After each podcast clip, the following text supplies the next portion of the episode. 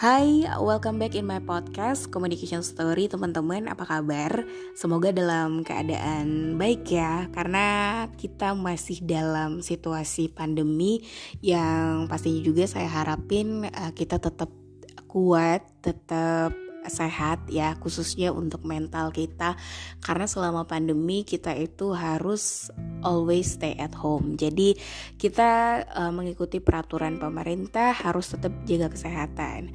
Dan seperti biasa di communication story saya akan berbagi ilmu berbagi cerita tentang dunia komunikasi yang di mana hari ini saya nggak bakal uh, cerita sendiri, tapi juga saya akan conversation atau talking atau ngobrol lah ya sama seseorang yang memang notabene-nya memiliki latar belakang uh, terkait dengan dunia komunikasi. Masih seputaran dunia jurnalistik teman-teman karena hari ini saya um, bakal ngobrol sama seorang jurnalis yang memang udah berkecimpung lama banget ya dari tahun 2009 yang pastinya kita kan tahu tentang uh, bagaimana sih dunia jurnalis itu seperti apa. Dan di depan saya saat ini udah ada uh, aku manggilnya kalau orang Sumatera itu manggilnya kakak. Kak Iyut Dwi Mursito. Halo Kak, selamat pagi. Selamat pagi. Pagi. Um, apa kabar? Kabar baik. Kabar baik ya. Alhamdulillah. Terus uh, gimana sama pekerjaannya selama pandemi? Uh, pekerjaannya tetap berjalan lancar ya, uh, tidak terkendala. Uh, ya meskipun ada kendala ya tetap harus dicari caranya bagaimana tidak kendala itu bisa diatasi karena ya pekerjaan jurnalis itu kan uh, ya tidak ada tidak boleh berhenti meskipun dalam kondisi apa pun tetap memberikan berita pencerahan uh, informasi yang diperlukan kepada masyarakat itu. Oke, okay. tapi kalau kita ngomongin tentang jurnalis, uh, apa sih yang melatar belakangi kakak untuk menjadi seorang wartawan? Ya, uh, pertama kalau saya pribadi tentu pekerjaan jurnalis itu sangat menantang ya. Gitu. Nah, kalau hmm. saya sudah tertarik uh, menjadi jurnalis itu sebenarnya sejak uh, SMA, saya sering menulis tentang kegiatan-kegiatan OSIS waktu itu. Misalkan ada sepak bola antar kelas gitu saya tulis dan saya tempel di mading. Dan ternyata dia e, banyak yang membaca dan merasa orang e, ramai ketika membaca itu saya sebagai penulis merasa senang gitu kan. Dan itu saya berpikir saya menemukan bakat saya sebagai uh, seorang jurnalis lah gitu sehingga okay. ya uh, ketika tamat SMA itu sudah berpikir oh saya ingin cari jurusan yang uh, mendukung sebagai apa ya sebagai seorang jurnalis salah satunya ya saya masuk di D3 jurnalistik Unip waktu itu. Hmm, okay. Kirain aku waktu SMA nulisnya nulis puisi gitu. ya waktu Ada SMA juga. itu sudah kalau puisi tidak waktu SMA itu justru saya menemukan uh, bakat menulis itu ya pertama dengan meniru dulu berita apa ya berita di koran tentang sepak bola ya. Waktu itu kan ada kegiatan sepak bola antar kelas gitu sehingga uh, ke, uh, pertandingan itu saya tulis menjadi sebuah berita dan saya narasinya itu saya mencontoh berita-berita di koran. Hmm. hanya saya ganti aja misalkan uh, uh, misalkan Inter Milan sama AC Milan gitu di koran itu saya ganti misalkan kelas IPS sama IPA berapa kosong gitu. Narasinya kita sesuaikan gitu. Dan ternyata orang membacanya itu merasa ya senang gitu ya. Uh, kegiatan itu menjadi semarak. Dan situ dari situ saya merasa oh uh, apa seperti ada kepuasan sendiri sebagai penulis gitu. Nah berarti ya. memang uh, tulisan gaya tulisannya itu memang yang mengarah ke arah yang serius gitu ya kalau kayak non fiksi romansa sastra kayak gitu Oh, kalau seperti itu saya uh, kurang ya. Oh, okay. Ya uh, kurang, tetapi uh, misalkan dipaksakan mungkin saja bisa ya karena juga uh, ya pernah misalkan ketika kita di kalau sekolah dulu misalkan ada tugas mengarang gitu uh, ya bisa juga jadi juga gitu. Nah tetapi kalau di berita ini kan kadang tuntutan nah, ya tuntutan ada kegiatan harus dibuat beritanya. Nah, jadi itu lebih karena uh, memenuhi tuntutan pekerjaan seperti itu. Kalau nulis fiksi karena tidak ada tuntutan harus menulis fiksi gitu jadi jarang menulis okay. gitu. Jadi ini ya emang sebenarnya tipikal orang yang seriously Ya, sepertinya seperti itu. Oke. okay.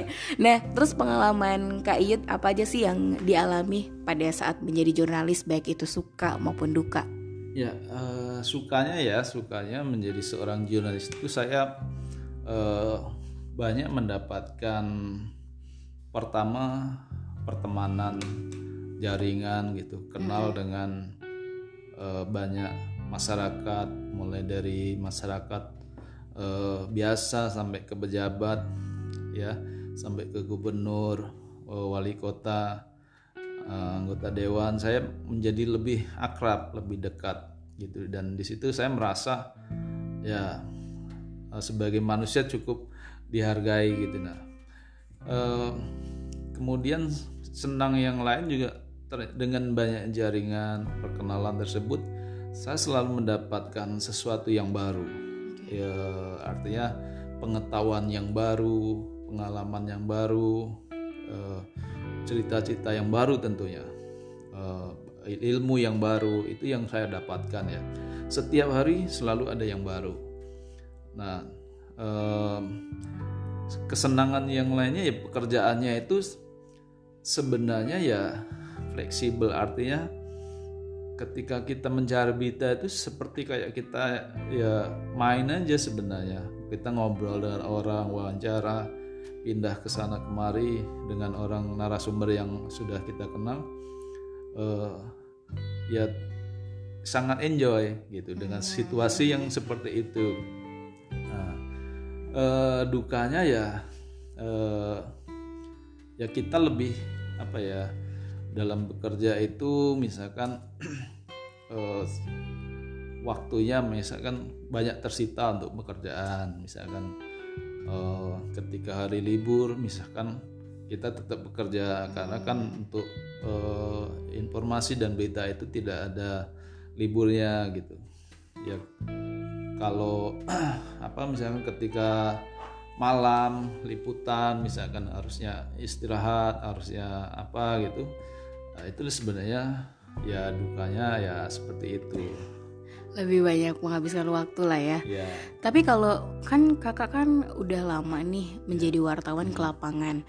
Nah kalau di dalam uh, kategori berita itu kan jurnalis itu kan ada uh, ekonomi, sosial, politik itu hmm. apakah semua bidang sudah kakak geluti semua atau ada belum ada nggak sih bidang yang belum kakak geluti seorang menjadi seorang wartawan? Hmm Uh, saya sebagai wartawan awal karir dulu di Bengkulu Express itu liputannya liputan ke politik, oh. berita-berita oh. politik ya.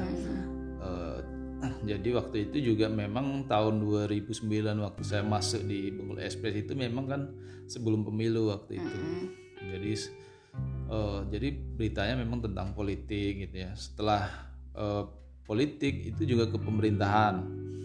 Uh, liputan saya waktu itu ke pemerintah kota dan pemerintah provinsi. Jadi tentang pemerintahan eh, setiap kegiatan saya meliput di situ. Selain itu juga eh, tentang ekonomi juga sebenarnya teman tidak terlalu men, eh, dominan seperti itu ya.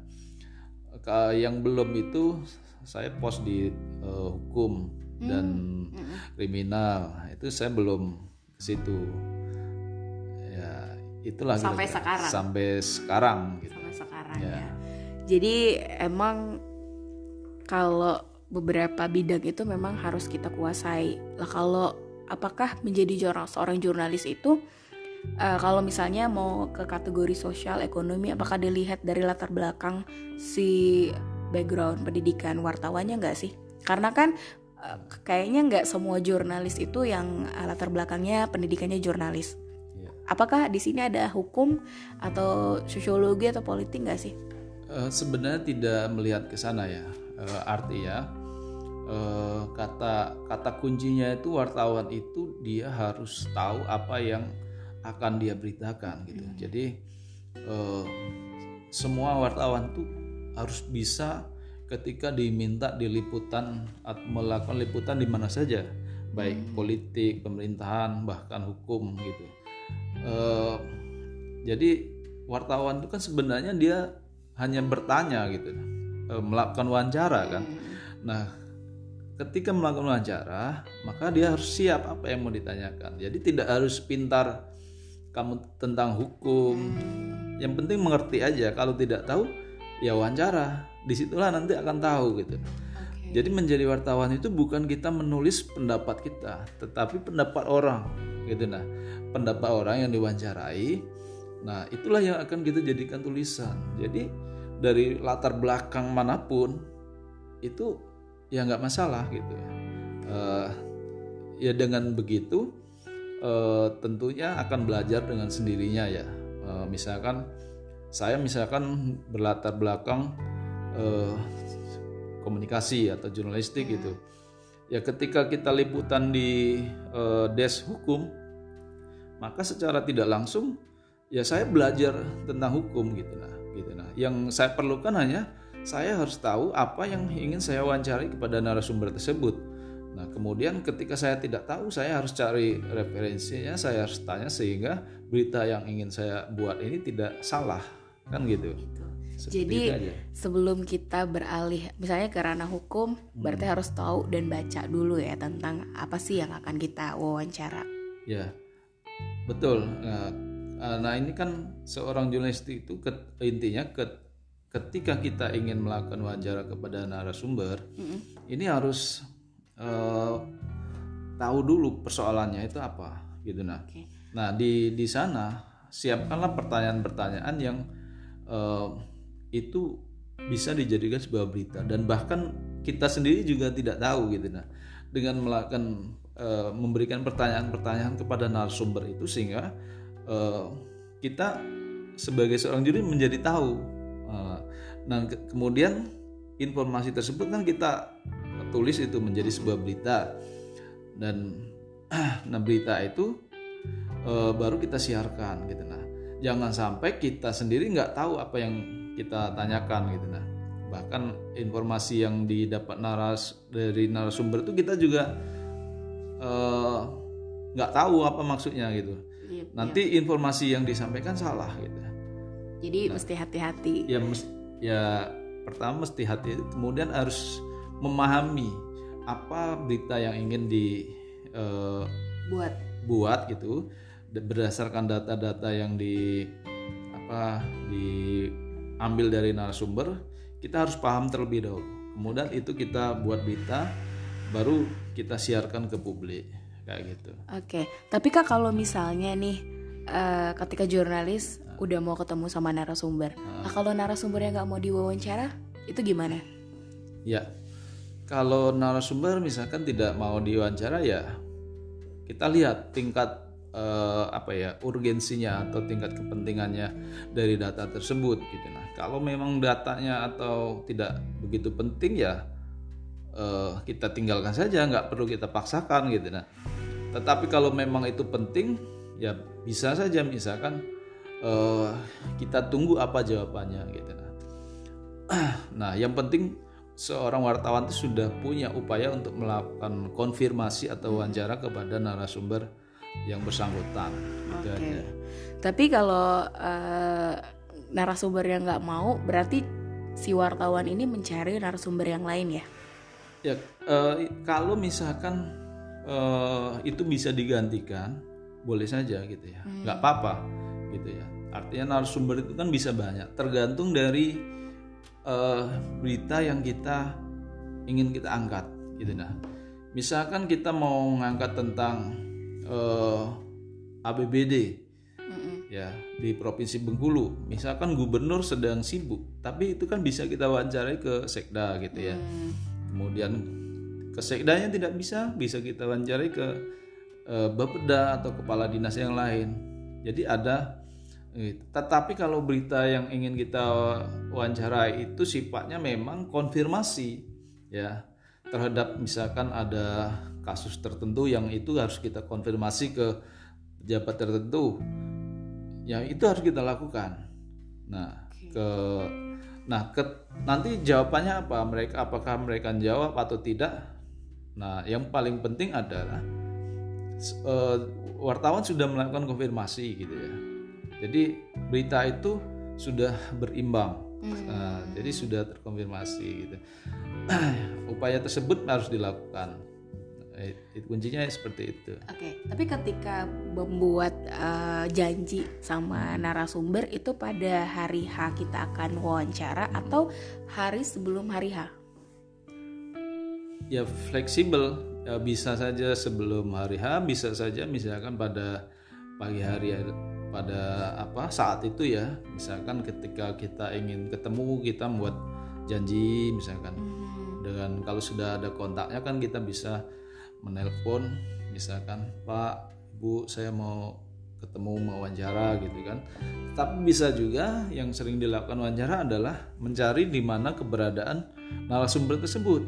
Hmm. nah, misalkan narasumber tersebut sedang melakukan rapat di uh, eh, DPR hmm. ya kita tunggu di situ aja gitu.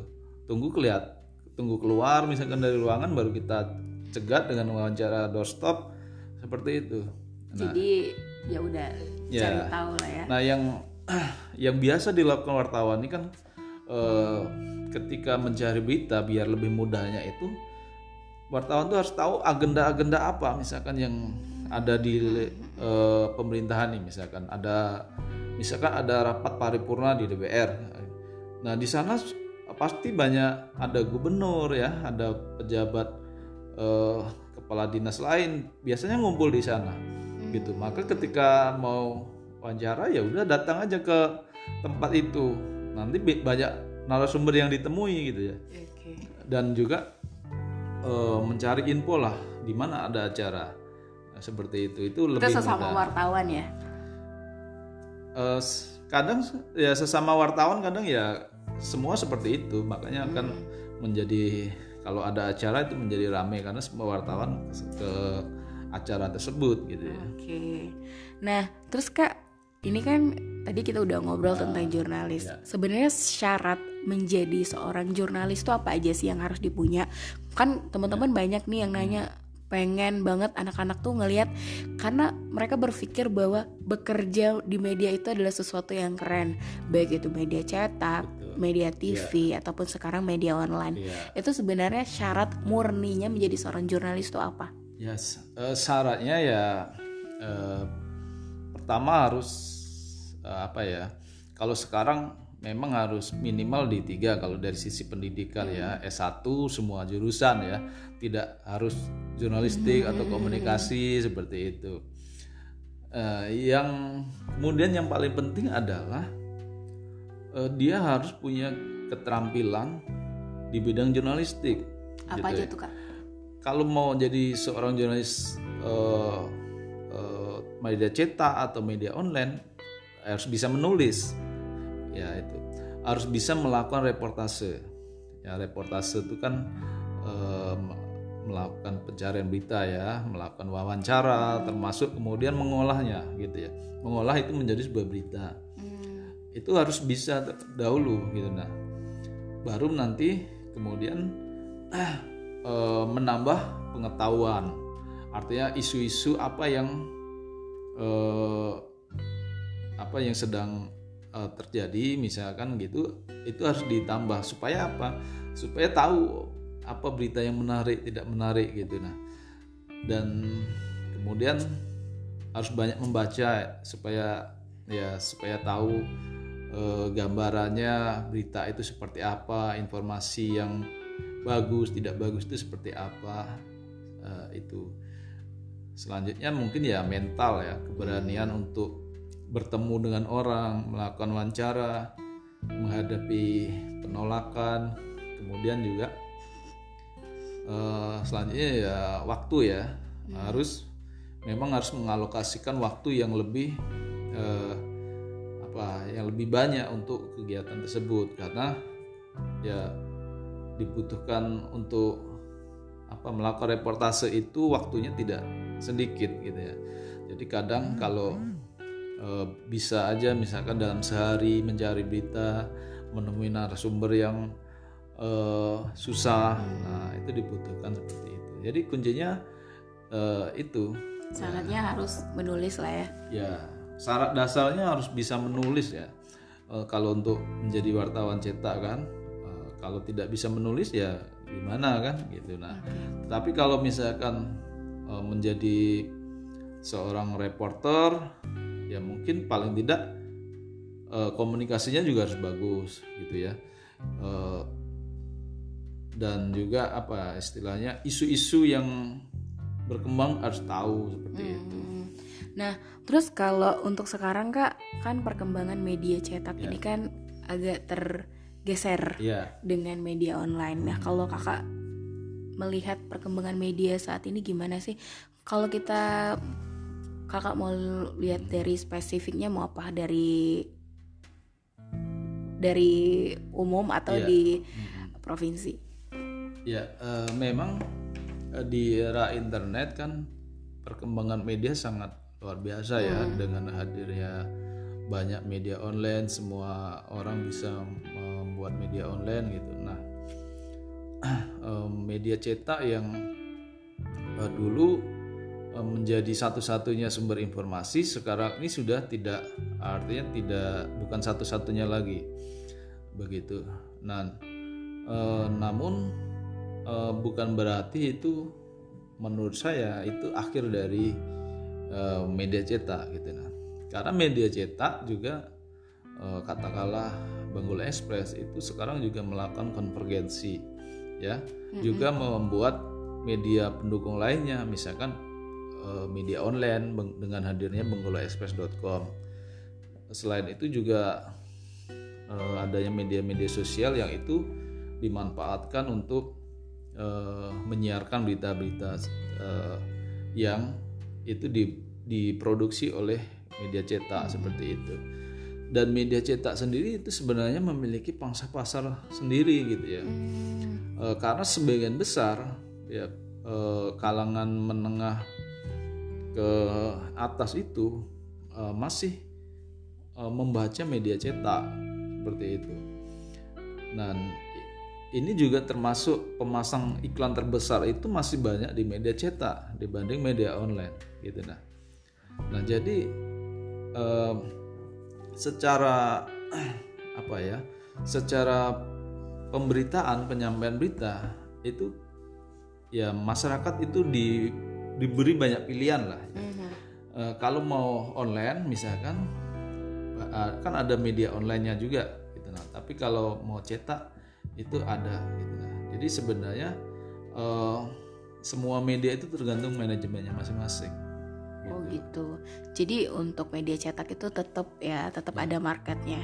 Nah, Betul. terus kalau untuk ini kak, kalau untuk terbitannya tuh gimana kan biasanya kan sekarang online udah lebih cepet kan yeah. hmm. dibanding dengan cetak kalau untuk di Bengkulu Express sendiri itu gimana cara pengaturan uh, penyebaran informasi?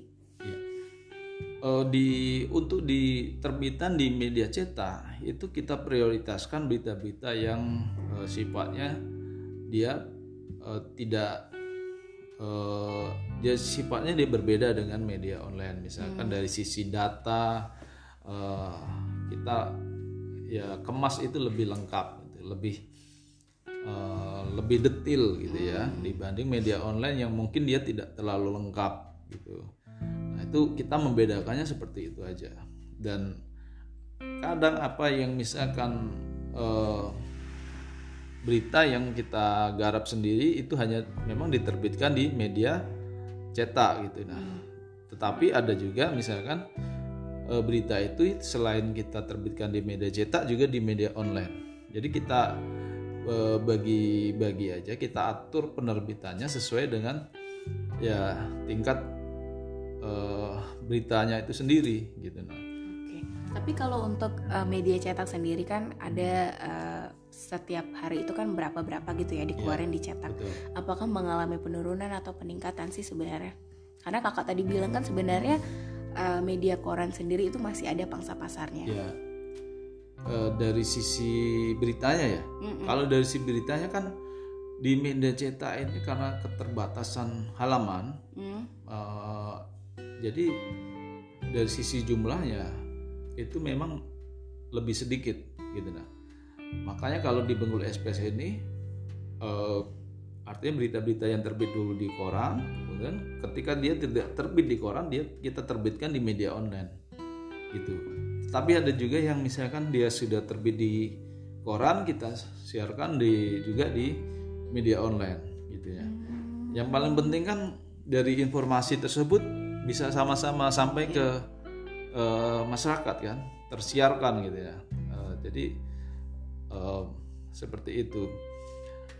Ah, tapi yang eh, kami selalu menjaga adalah di media eh, cetak ini tetap kita harus mementingkan pangsa pasarnya berita-berita yang kita eh, tampilkan itu tidak boleh misalkan ya apa ya sama semua dengan yang ada di online gitu ya. Kita memiliki misalkan ada yang eksklusif ada yang eh, berbeda itu pasti kita kita buat seperti itu meskipun ada yang sama gitu nah sehingga Oke. eh, eh, apa ya eh, media cetak itu tetap eh, tetap memiliki nilai sendiri gitu nah. yang paling penting adalah menjaga kepercayaan ya sekarang di tengah misalkan maraknya berita hoax misalkan yang itu notabene eh, banyak dilakukan misalkan oleh media online abal-abal ya. Hmm, Eh, se- sehingga orang menjadi tingkat kepercayaan media online itu kan menjadi kurang gitu. Nah maka yang di media cetak ini kita bagaimana tetap menjaga kepercayaan itu sehingga eh, narasumber itu tetap apa berit- informasi beritanya itu tetap yang diutamakan bersumber dari media cetak itu Oke. Tapi kalau untuk penulisannya sendiri media cetak sama media online itu disamain atau agak ada perbedaannya nggak sih untuk secara teksnya? Ya, kalau secara tag ya ada yang sama ya. Artinya kan ada misalkan yang misalkan di untuk rubrik daerah misalkan itu kan ada yang kita sama misalkan berita naik di eh, koran sama ya. Karena di onlinenya juga sama. Kadang ada yang kita lakukan perubahan. Misalkan untuk yang berita di kayak seperti di halaman satu di cetak itu eh, itu karena tidak ada di media online gitu. Nah jadi hal yang eksklusif artinya kita melihat beritanya seperti apa dulu gitu. Nah ada yang kalau beritanya itu ya biasa-biasa ya nggak apa-apa lah kita eh, naikkan di cetak naikkan di online gitu. Tapi kalau eksklusif itu yang kita simpan terlebih dahulu. Kita eh, hanya naikkan di media cetak sehingga ya sebagian pembaca juga merasa eh, hanya mendapatkan informasi yang penting itu hanya dicetak gitu ya tidak jadi punya strategi seperti itu Oh gitu ya, Iya. aku juga baru tahu.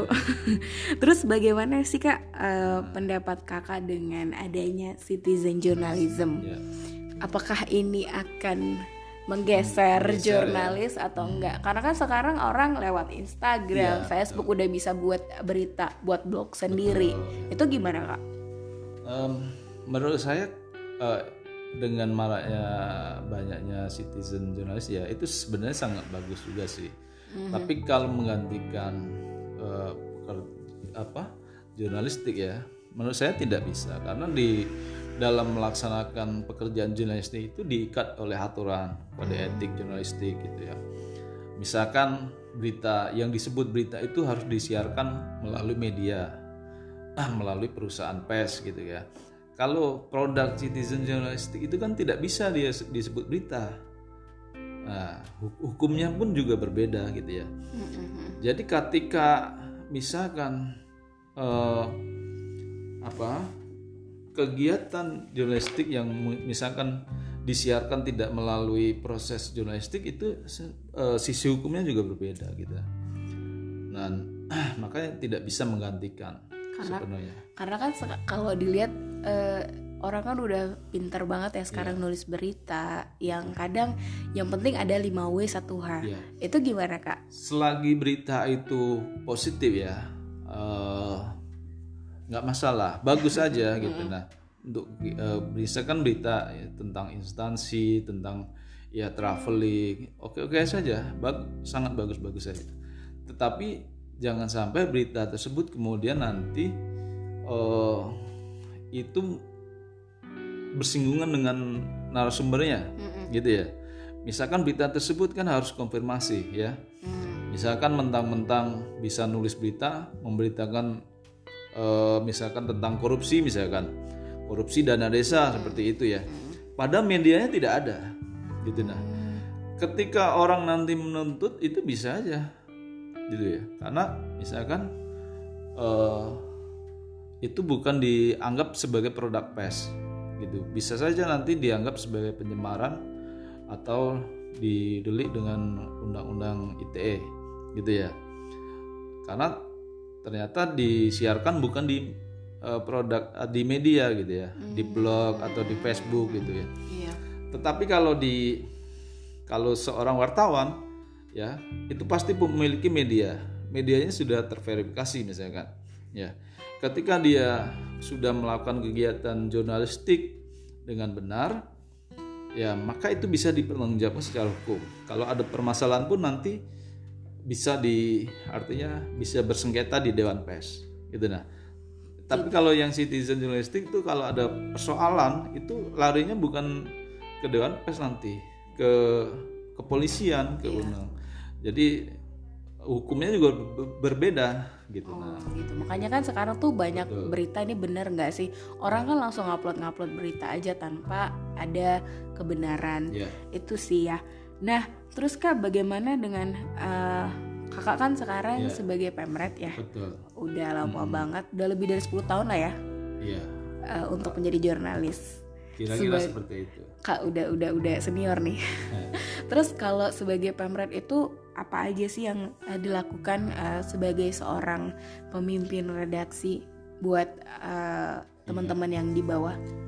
Eh, ya tugas pemimpin redaksi tentu yang pertama mengkoordinir semua teman-teman wartawan ya yang di lapangan. Kalau di Bengkulu Express ini wartawannya ada di 10 kabupaten kota ya. Di kota ini terbanyak gitu. Di kota ini ada sekitar 8 jurnalis ya. Kalau di kabupaten tuh minimal satu orang gitu. Eh, pertama mengkoordinasi eh, kan eh, teman-teman itu agar melaksanakan tugas jurnalistiknya dengan baik gitu ya. Eh, memantau lah gitu. Dari sisi isu beritanya apa yang sedang berkembang gitu. Mem- memimpin teman-teman itu untuk mengeluarkan ide-ide isu apa yang bagus untuk dibahas seperti itu. Kemudian juga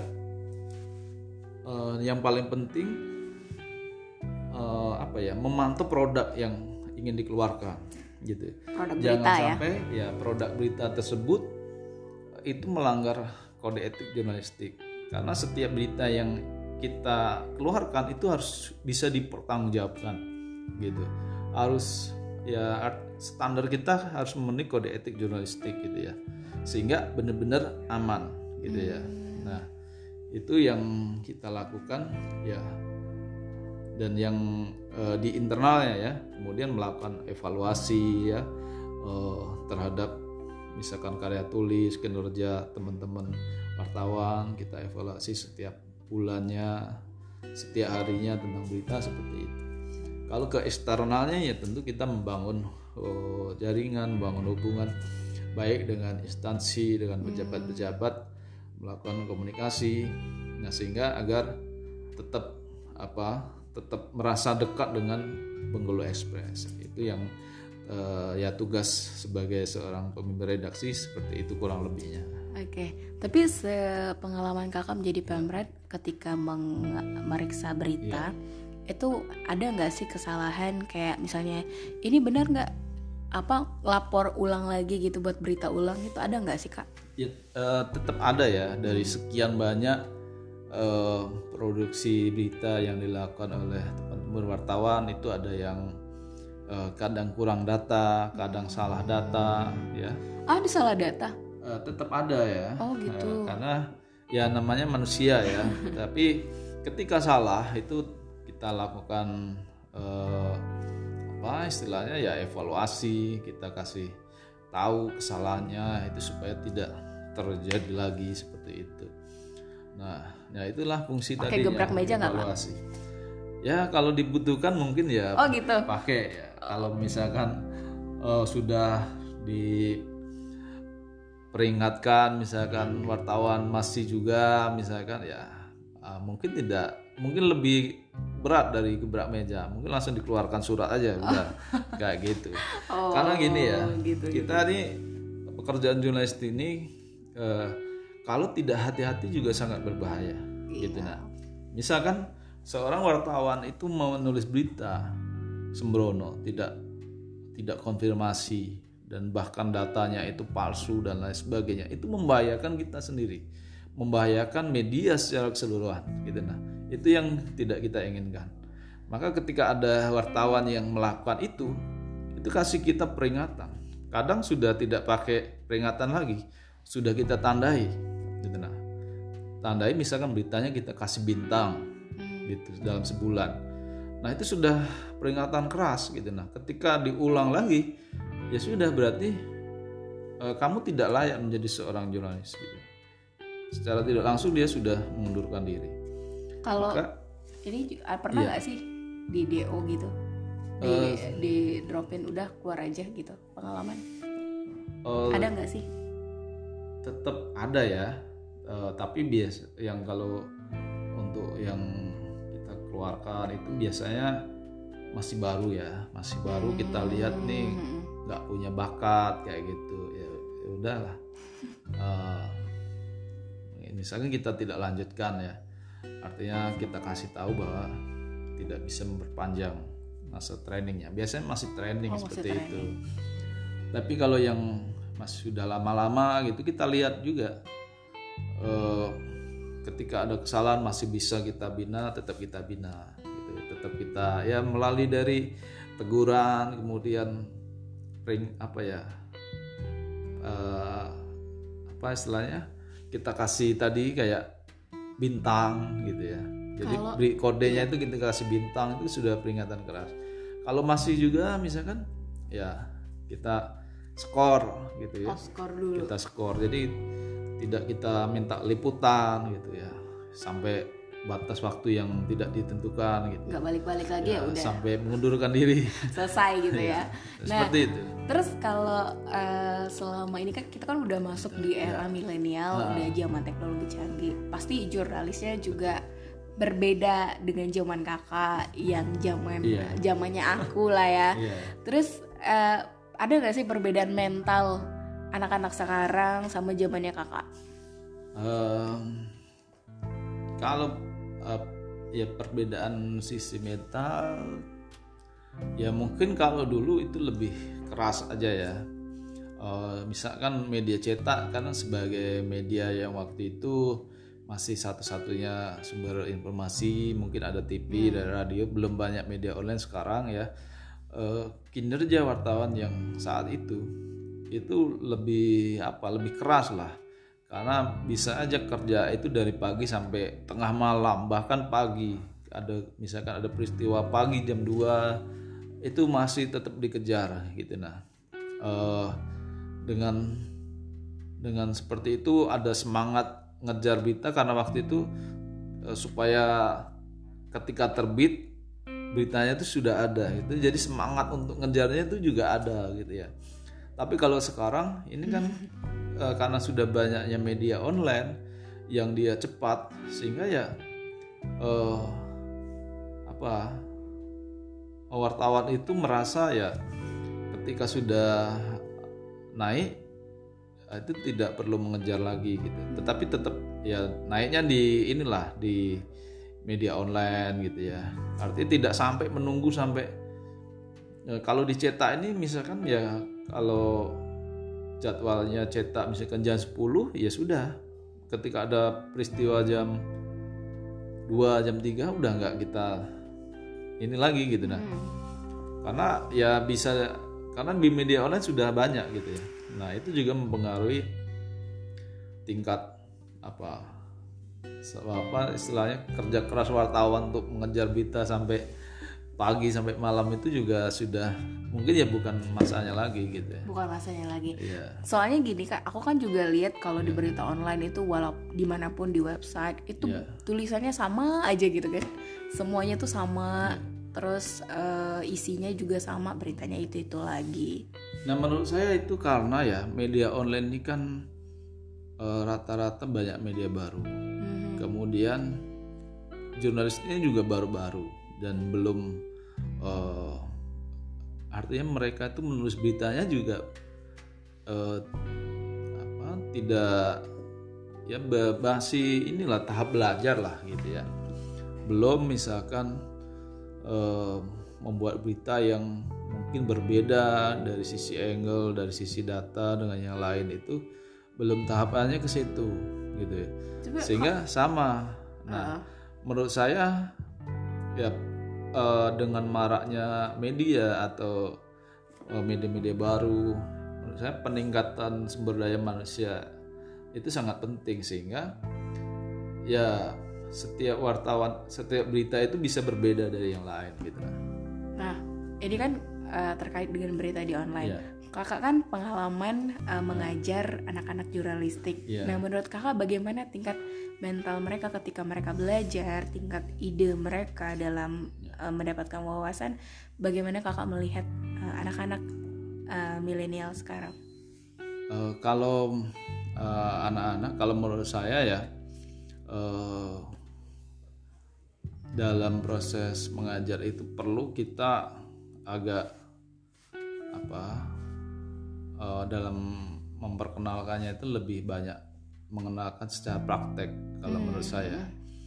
Gitu. Dan eh, memang dari sisi belajar anak-anak sekarang itu lebih santai slow gitu ya. Tidak tidak ada inisiatif untuk mencari sendiri. Itu kelemahannya. Sehingga ya seharusnya mereka itu bisa tahu lebih cepat dengan mencari ya, sendiri kayak gitu itu kadang tidak mereka dapatkan gitu. Nah harus eh, harus selalu dituntun gitu ya. Dituntun dan ditunjuki secara detail begini begini begini gitu ya. Dan sudah di misalkan sudah dikasih secara detail tuh kadang belum eh, nggak nyangkut ya. nggak nyangkut. Nah, tapi itu ya tugas kita ya sebagai ya ini harus apa menyampaikan gitu ya. Kadang eh, ya harus keras, kadang harus lembut, eh, menyesuaikan aja gitu.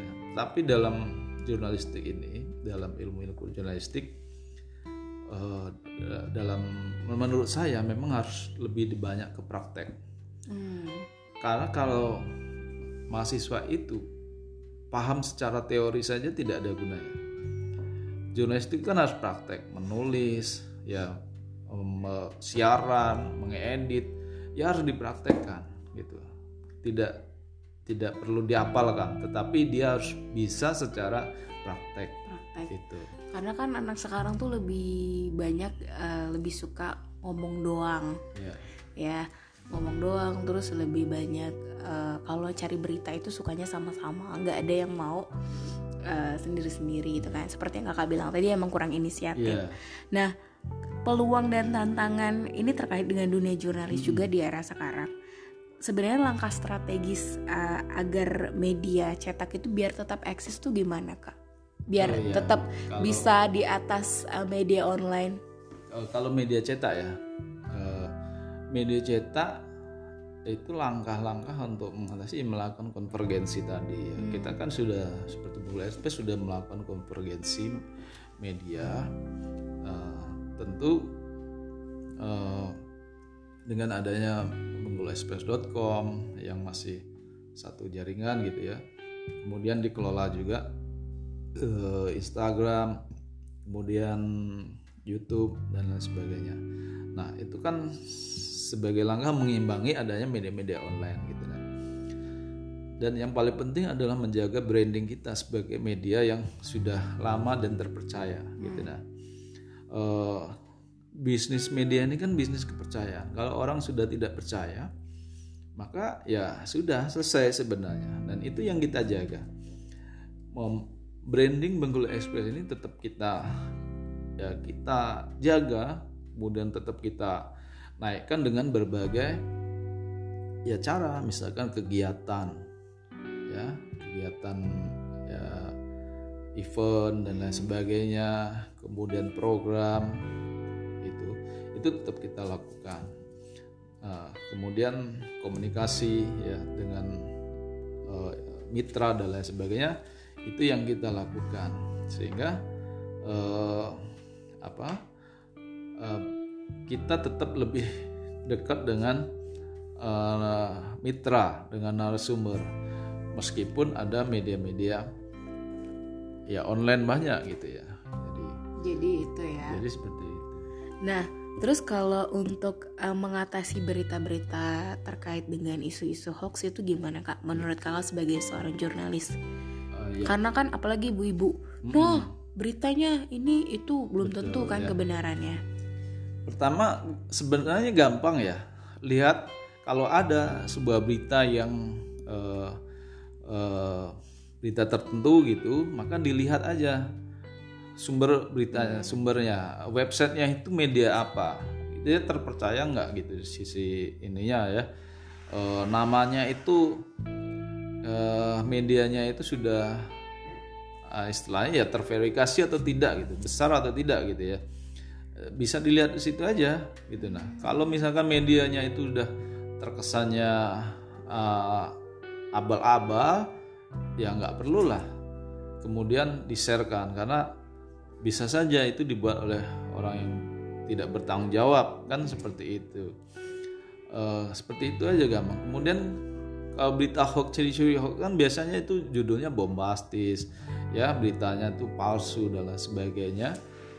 Ya uh, itu aja sebenarnya. Ketika ada seperti itu ya nggak usah dibagikan gitu nah nah menurut saya yang paling penting lihat itu apa namanya alamat websitenya hmm. um, medianya sudah dikenal atau tidak terverifikasi atau belum keredaksiannya itu jelas atau tidak dari situ aja sebenarnya sudah kelihatan itu berita itu hoax atau berita itu asli kayak gitu jadi jangan asal-asal lihat aja ya yeah. karena kan orang tuh cuman ngelihat berita tuh sepotong-sepotong yeah. aja nah terus kak um, menurut kakak tips eh bukan tips sih uh. lebih ke bagaimana sih gambaran uh, media masa itu di masa depan nantinya apalagi dengan teknologi kita yang memang udah semakin canggih internet yeah. apakah nanti jurnalisnya juga tidak ada tatap muka atau langsung yeah. sending via Betul. handphone yeah. aja berita ya yeah. ya pada prinsipnya jurnalistik itu tidak akan pernah mati hmm. mungkin gayanya aja yang berbeda gitu ya. Iya. Kalau dulu misalkan wawancara itu harus tatap muka, sekarang bisa tidak tatap muka kan? Bisa melalui Zoom, hmm. bisa melalui uh, video call, seperti itu. Uh, artinya ke depan uh, jurnalistik itu akan semakin berkembang, gitu. Apakah media cetak? Dan dan media cetak dia tetap juga uh, sesuai dengan fungsinya ya, tetap tetap tetapi juga atau apa? Nah nah itu tadi perlu adanya uh, upaya melakukan uh, ya konvergensi kalau media cetak itu. Walau bagaimanapun mm-hmm. kepercayaan media cetak itu masih tetap yang tertinggi. Mm-hmm. di uh, masyarakat itu tetap mempercayakan atau tetap percaya terhadap media cetak. Bahkan pemasang iklan terbesar pun masih di media cetak gitu. Nah orang masih berani membayar mahal untuk masang uh, iklan di media cetak. Kenapa? Karena lebih dipercaya gitu ya gitu. Nah uh, itu perlu dijaga gitu. Nah nah media cetak pun juga tidak kemudian hanya media cetak aja perlu mengembangkan misalkan uh, jaringan melakukan tadi misalkan informasi-informasinya itu tidak hanya disiarkan dengan hanya di media cetak tetapi juga di media online dan lain dan lain sebagainya. Uh, jadi upaya-upaya tersebut juga uh, perlu dilakukan juga menggabungkan juga. Bahkan menurut saya ke depan itu wartawan itu tidak hanya bisa menulis saja tapi juga bisa uh, ya membuat berita video bisa melakukan uh, menyampaikan uh, layaknya presenter dan lain sebagainya gitu. Nah sekarang kan sudah ada itu. Misalkan berita itu uh, seorang wartawan itu membuat berita tertulis untuk di misalkan di media cetak. Kemudian media tertulis untuk di onlinenya. Kemudian video. Untuk radio juga ada. Radio kan sudah digital juga sekarang kan. Kemudian ada juga yang videonya. Jadi sebenarnya satu orang seorang jurnalistik itu itu sudah itu harus bisa melakukan banyak gitu ya. Nah ke depan tuh seperti itu. Dan itu sudah dilakukan misalkan kayak VOI, BBC, media-media luar negeri itu sudah melakukan seperti itu.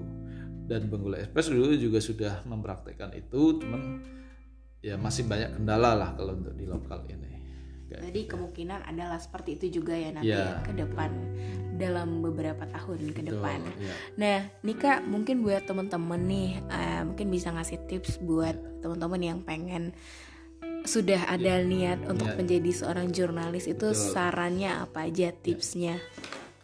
Sarannya ya menurut saya uh, perdalam ilmu dasar jurnalistiknya terlebih dahulu misalkan soal kemampuan menulisnya, kemampuan melakukan wawancaranya e, seperti itu. Kemudian ya perbanyak ya belajar misalkan ya membuat berita-berita yang ringan dulu gitu.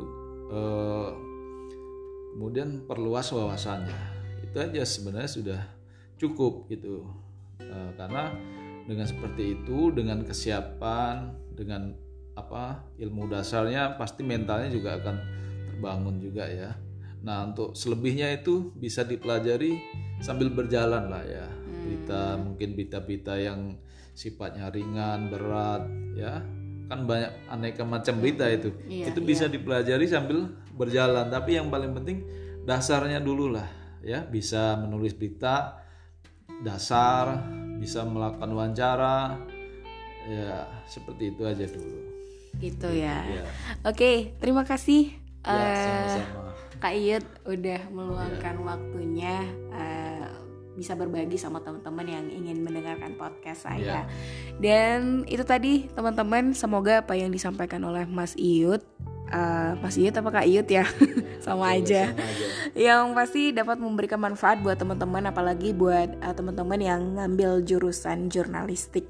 Dan thank you untuk this episode teman-teman. Kita ketemu lagi di next episode ya. Dan saya pamit. Bye bye